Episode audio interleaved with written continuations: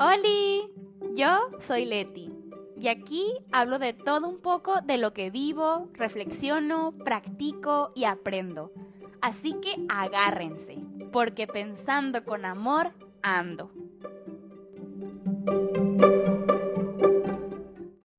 ¡Holi! ¿Qué onda? ¿Cómo andan?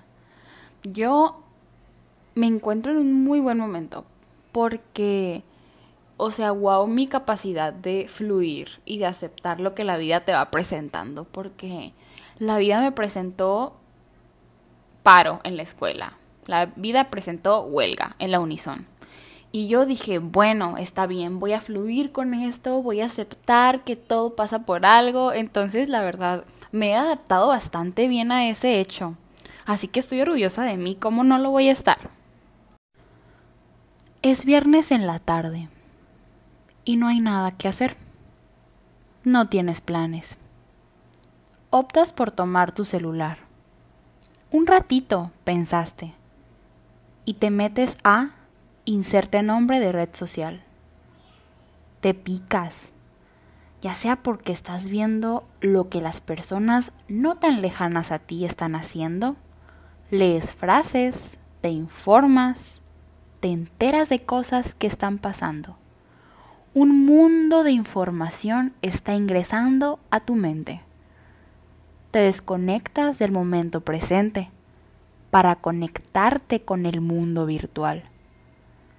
Hasta cierto punto estabas bien, pero de repente como que ya te enfadaste, ya lo viste todo pero una parte de ti quiere más y te fuerza a seguir picando la pantalla. Te comienzas a seguir asqueado, como con la comida cuando comes de más. Pero no puedes dejarlo, no puedes soltarlo. Tienes que seguir viendo, solo un poquito más. No vaya a ser que te pierdas de algo súper interesante te comienzas a sentir culpable por no poder tomar la decisión de dejar el celular. Porque tú no lo puedes dejar, a menos que te deje él, dejándote sin opción de no usarlo. Cuando su pantalla deje de emitir su luz. Pasaron cinco horas y ni cuenta te diste. Te has quedado ibe de tanta estimulación, de tanta información, de tanta disociación. Te sientes agotade, cansade, perdide, incluso sole. Y lo que comenzó como una idea para relajarte, para entretenerte, para descansar, terminó siendo un martirio un agotamiento y un mar de emociones desagradables. ¿Te sonó familiar? ¿Te ha pasado algo así? Las redes sociales son un arma de doble filo. Son un lugar en donde puedes aprender cosas super padres y es un lugar en el que puedes conectar con gente muy cool. Es un lugar en donde puedes crear, puedes dar a conocer tus creaciones, en los que puedes encontrar a personas como tú, que piensen como tú, que sientan como tú, que se vean como tú, que busquen lo que tú estás buscando, etc. Con todo y eso, pueden ser un lugar muy dañino, porque es el lugar perfecto para compararnos, es el lugar ideal para sentirnos mal sobre nosotros mismos, para creer que a todos les está yendo bien menos a ti, que todos están avanzando, mejorando, haciendo cosas chingonas menos tú, que todos están viajando con sus amistades, con sus parejas, felices y contentes, o que están cumpliendo sus metas, sus sueños, que están manifestando lo que querían manifestar, que están pasándosela bien y que tú ni te la estás pasando genial, ni estás haciendo nada productivo, ni has visto a tus amistades, ni tienes pareja. ¿No son el monstruo tal cual? pero sí nos hacen creernos muchas cosas, como que todo lo que vemos es cierto. Y es que no mamen, o sea, ya sabemos que no es real todo lo que la gente sube y aún así nos creemos todito. Pues fíjense que les traigo noticias. Nadie, se los juro, se los juro que nadie lo tiene todo resuelto. Aún con las historias tan cool que publican, con los filtros tan cool y la edición, y los colores, las fotos en la playa, los dates con la pareja, las saliditas con las amistades, nadie sabemos qué onda. Todos, absolutamente todos, estamos tratando de hacer lo mejor de nuestra experiencia humana. Estamos en las mismas. Y estar en las mismas quiere decir que todos experimentamos un poquito de todo. Y el que las personas publiquemos un poquito de nuestra felicidad no quiere decir que no sintamos también un poquito de enojo, un poquito de tristeza, un poquito de confusión, un poquito de estrés, un poquito de frustración, un poquito de aburrimiento. Así que cuando veas en redes un poquito de la felicidad de alguien, recuerda que también la persona vive un muchito de más cosas que no te está mostrando y que igual cada quien va a compartir lo que quiera y eso está súper bien. Y bueno, ¿cómo es que hay veces en las que las redes sociales nos caen como perlas y a veces como piedras? o sea, hay ocasiones en las que nos despejan, nos distraen, nos ayudan a conectar, nos recuerdan ciertas cosas que ya sabíamos o leemos algo que necesitábamos leer o escuchábamos algo que necesitábamos escuchar. Pero hay veces en las que nos dan una patada, o sea, que ya te sentías mal y entras y te terminas sintiendo peor. O te sentías súper bien tú y entras a las redes y terminas sintiéndote fatal. Yo creo que nuestra experiencia en redes sociales va a depender de muchas cosas, de algunos factores por ahí. El primero es a quién seguimos. Pueden haber personas que nos muestran su lado agradable nomás, y personas que nos muestren tanto el agradable como también el desagradable. No tiene nada de malo seguir a personas que nomás nos muestren su lado chido. Pero, ¿qué parote hace seguir a quienes muestran partes de ellas que normalmente no se nos muestran? Nos recuerdan que somos humanos y todos lo vivimos y lo sentimos todo. Y bueno, incluso pueden haber personas que suban contenido motivacional, pero chance y detonan algo en nosotros. Algo no nos cae de la persona. Aunque publique contenido súper padre, o sea, probablemente nos hace compararnos. Y es motivo suficiente para dejarlas de seguir. O sea, no te tiene que caer bien todo el mundo. Y que igual eso nos puede hacer que nos demos cuenta que nada es personal que incluso si esa persona da lo mejor de sí y brilla un chorro, chance y nos molesta su brillo. Y no tiene nada de malo eso. Chance y eso es una gran oportunidad para decir, wow, si me comparo tanto con esa persona o si envidio a esta persona, es una gran oportunidad para saber qué quiero yo, qué quiero lograr, quién quiero ser. En fin, con ese punto Tú decides a quién seguir y a quién no seguir. Y no tienes que darle explicaciones a nadie, no tienes que engañar a nadie, no tienes que seguir a las personas que tú crees que deberías de seguir. Tú sigue a las personas que quieras seguir, que te hace bien seguir, que te gusta seguir. Y no sigas a las que no. Punto. Segundo punto. Nuestro estado emocional. La mayoría de nosotros Entramos a redes sociales cuando se presenta la incomodidad.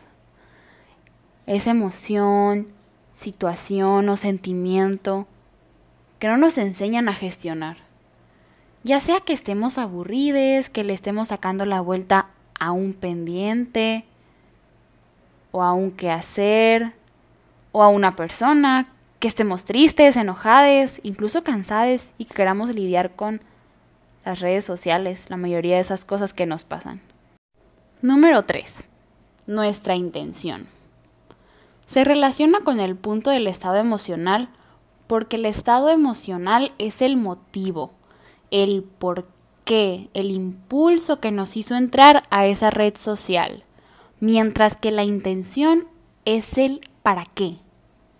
Que de hecho tengo un capítulo que se llama El regalo de intencionar conscientemente. Es el capítulo 2, por si te interesa saber más sobre ese concepto de intención y así. Y bueno, volviendo a lo de la intención con la que nos acercamos a redes, sí o sí, esa intención es sentirnos bien. Es estar cómodos. Es válido que recurramos a las redes para sentir confort, para producirnos bienestar. El problema es que sea nuestra única fuente de confort, que sea nuestra única herramienta para lidiar con lo que se nos presente. Número 4 nuestra historia de vida, que incluye heridas, traumas e inseguridades. Como con todo, llámense amistades, pareja, comida, cuerpo, dinero, etcétera, todo. Todo aquello que tenga una relación con nosotros, al ser tocado por nosotros, recibirá todo lo que llevamos cargando por dentro.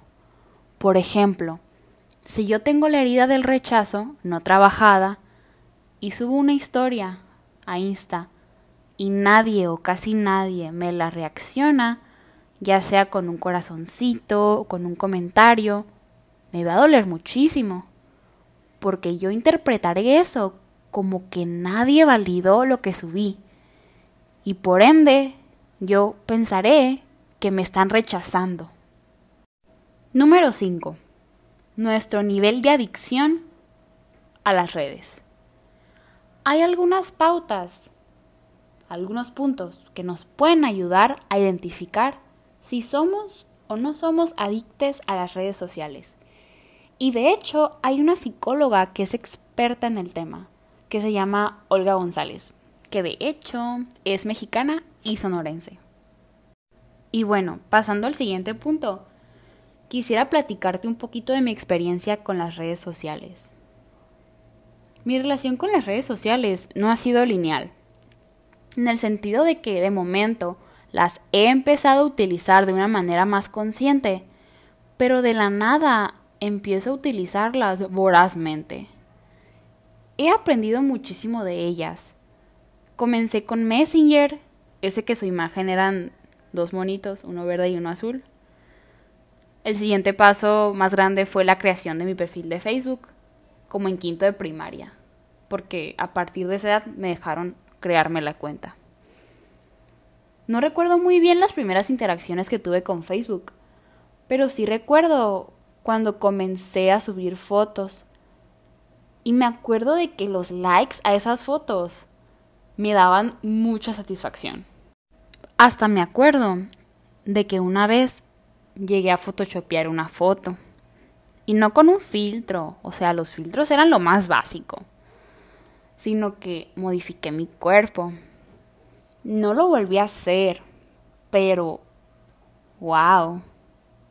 Cuando me acuerdo de que hice eso fue como wow. Wow, o sea, sin palabras. Y luego me hice el Insta. Y primero fue como compararme. Más que nada, mi cuerpo con el de otras mujeres. Y más porque en ese entonces yo traía toda esta onda de modificar mi cuerpo. Sí seguí subiendo fotos, esperando a que me llovieran likes, aunque ya no fue tan seguido. Pero cuando subía una foto era estar todo el día viendo quién me había comentado y quién me había dado like. Y bueno, cuando empecé en todo este camino de sanar mi relación con mi cuerpo y con la comida, fue cuando empecé a tomar medidas más específicas con las redes sociales para usarlas de una forma más consciente y más inteligente. Dejé de seguir cuentas que no me sumaban y empecé a llenar mi Insta de cuentas que sí me sumaban. De modo que dejé de seguir a Nutris que me detonaban cosas y empecé a seguir a otros que me daban paz. Y luego empecé a seguir a personas que estaban en este proceso de aceptar su cuerpo y sus cambios. Y en general empecé a seguir a más cuerpos que representaran la diversidad corporal que existe. Luego vi un documental que me hizo llevar a cabo otra acción, que fue apagar las notificaciones de todas mis redes sociales. Y hasta la fecha sigo con esta medida, o sea, no no las he activado desde que las desactivé. Excepto por WhatsApp, porque hay que estar pendientes. También me puse límites de tiempo en las redes sociales y eso también como que me sacude un poco cuando me clavo en ellas. Por ejemplo, me pongo media hora o una hora creo del límite de Insta al día y cuando sobrepaso, o sea, cuando ya llego al límite, se me cierra Insta. Y ya me dice, no, pues te pasaste el límite de tiempo. Y he tenido tiempos en los que las he dejado de usar porque me acostumbro a no usarlas y a llenar mi día con cosas que quiero hacer y que me gustan hacer. Luego me vuelvo a acostumbrar a usarlas y además, si emocionalmente me encuentro inestable, con más razón me aferro a ellas o me refugio en ellas. Algo que últimamente me enseñaron. Ahora con todo y esto del podcast y compartir información y mis ideas, he publicado un poco más de contenido del que normalmente publicaba en Insta. Antes de este proyecto, yo no me veía expresando mi opinión, ni mostrándome a mí ni lo que hacía me daba muchísima vergüenza, pero al darme cuenta de que eran más grandes mis ganas de compartir lo que voy aprendiendo, lo que pienso y lo que voy siendo, me di cuenta de que eran más grandes esas ganas de compartirme y de mostrarme que ese miedo y vergüenza de ser vista y juzgada. Y no nomás era eso, sino también que he tenido mis momentos de estar peleada con las redes sociales, de creer que no sirven para nada y que nomás hacen daño y que son una farsa. Pero hice las paces con eso y me di cuenta de que iban a hacer lo que yo hiciera con ellas. Entonces, sí hay algo de resistencia en mostrarme porque jamás me veía a mí haciendo eso pero ahí la llevo. Y bueno, otra cosa que también me han enseñado y que esto es aún más reciente es que con todo este rollo de publicar más cosas y así, me di cuenta de que las expectativas se vinieron con este rollo de publicar más contenido. Honestamente, he esperado más interacción de parte de las personas que ven lo que comparto. Y eso me ha hecho dudar de si vale la pena hacer lo que estoy haciendo. Y bueno, aunque es muy incómodo, muy, muy incómodo, me gusta tener ese tipo de experiencias con las redes. Esos momentos incómodos porque me invitan a reflexionar, a cuestionarme y a reforzar lo que ya estoy haciendo o a cambiar cosas. En fin, creo que les he aprendido muchísimo. Han sido unas de mis grandes maestras. He aprendido a ponerme límites con ellas, a entrar a ellas cuando busco inspiración, cuando busco compartirme o cuando quiero entretenerme y a salir de ellas cuando ya me estimulé suficiente o cuando me dejan de entretener. A veces es más difícil poner en práctica todo esto, pero como todo, es algo de trabajarse todos los días. Y bueno, después de este momento de compartirme con ustedes.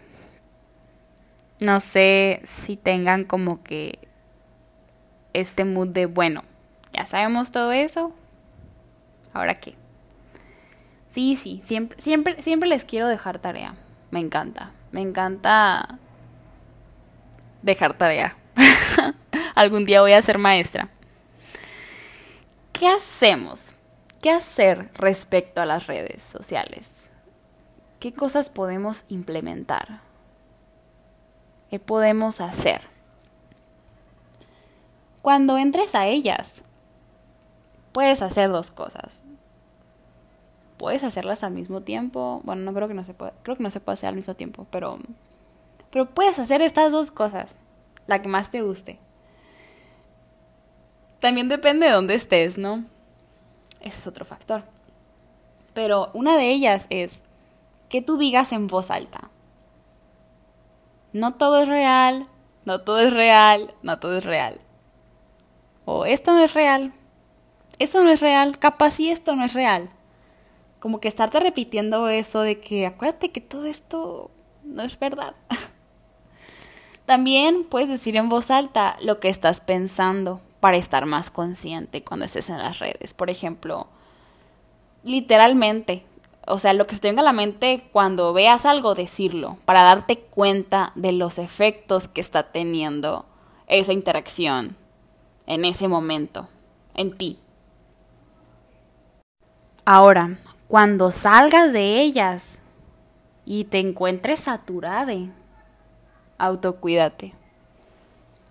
Autocuídate haz lo que te haga sentir mejor. O sea, date ese, literalmente como lo que tu mamá haría por ti, para cuidarte. O sea, ¿cómo te cuidarías después de una horrible interacción con las redes sociales? Otra cosa, apagar notificaciones. Que cuando las utilices sea porque realmente quieres y no porque la notificación te está invitando a entrar a la red social. También puedes ponerle límite de tiempo a tu uso en redes sociales. El que tú digas, sabes, de que está súper bien, o sea, o de que me gustaría usar las redes sociales máximo tanto tiempo al día. Pues pon ese tiempo en tu configuración, tu celular, ponte ese límite. Bueno, tu celular te va a poner ese límite. Otra cosa, hacer hábitos de su uso o desuso. ¿En qué momento de tu día es cuando para ti sería propio utilizar las redes sociales? ¿Y cuándo de plano no quisieras usarlas? Y como plus, que veas el documental de El dilema de las redes sociales. Según yo, aún está en Netflix, porque ahí fue donde lo vi. Está muy padre, de verdad. Chance y terminas borrando tus redes sociales. Porque es lo que te invita, al final de cuentas, el, el documental. Yo no pude, pero pues hice otras cosas que sí me ayudaron bastante. Y ya por último, para que te quedes reflexionando, me di cuenta de algo que neta a mí me explotó la cabeza cuando me di cuenta de eso. O sea, fue como una realización. Ay, no sé si es correcto decir realización, pero en inglés sí es así. Pues me di cuenta de que todo lo que estás viendo, todo lo que estamos viendo en las redes sociales, ya pasó. O sea, nada, nada está ocurriendo en este momento. Todo eso está en tiempo pasado esas fotos ya se tomaron. Esos reels ya fueron grabados. Eso ya no existe. Lo único que existe es este momento presente. Puede sonar muy obvio, pero no sé, es como que, pues sí, o sea, todo eso está en pasado porque esas fotos ya se tomaron y todo eso ya se grabó y todo eso ya se publicó. Por ende, eso ya no existe. O sea, simplemente es una ilusión. Y no sé. O sea, a mí, a mí me. a mí se me hizo bien triste, o sea, y yo de que, ¿cómo que ya no existe? Es que es verdad, o sea, ya no existe, oigan. Así que no se claven tanto tiempo en las redes, ya no existen, o sea, sí existen, pero no existen. Y así, espero que te haya gustado el episodio de hoy. Si, si quieres decirme qué opinas, algo que no te gustó, algo que sí te gustó, cuéntamelo, de verdad. Me ayuda mucho tu retroalimentación. Estaría encantada de recibir tu retroalimentación. Y así. Besos. Bye.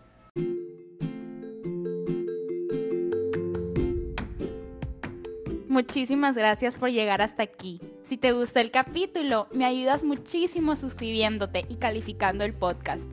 También me apoyas demasiado compartiéndolo, ya sea en tus redes sociales o con alguien que crees que le pueda ser útil. Recuerda que cada viernes a las 5 de la tarde, pensando con amor, ando. Así que esténse pendientes. Les amo, bye.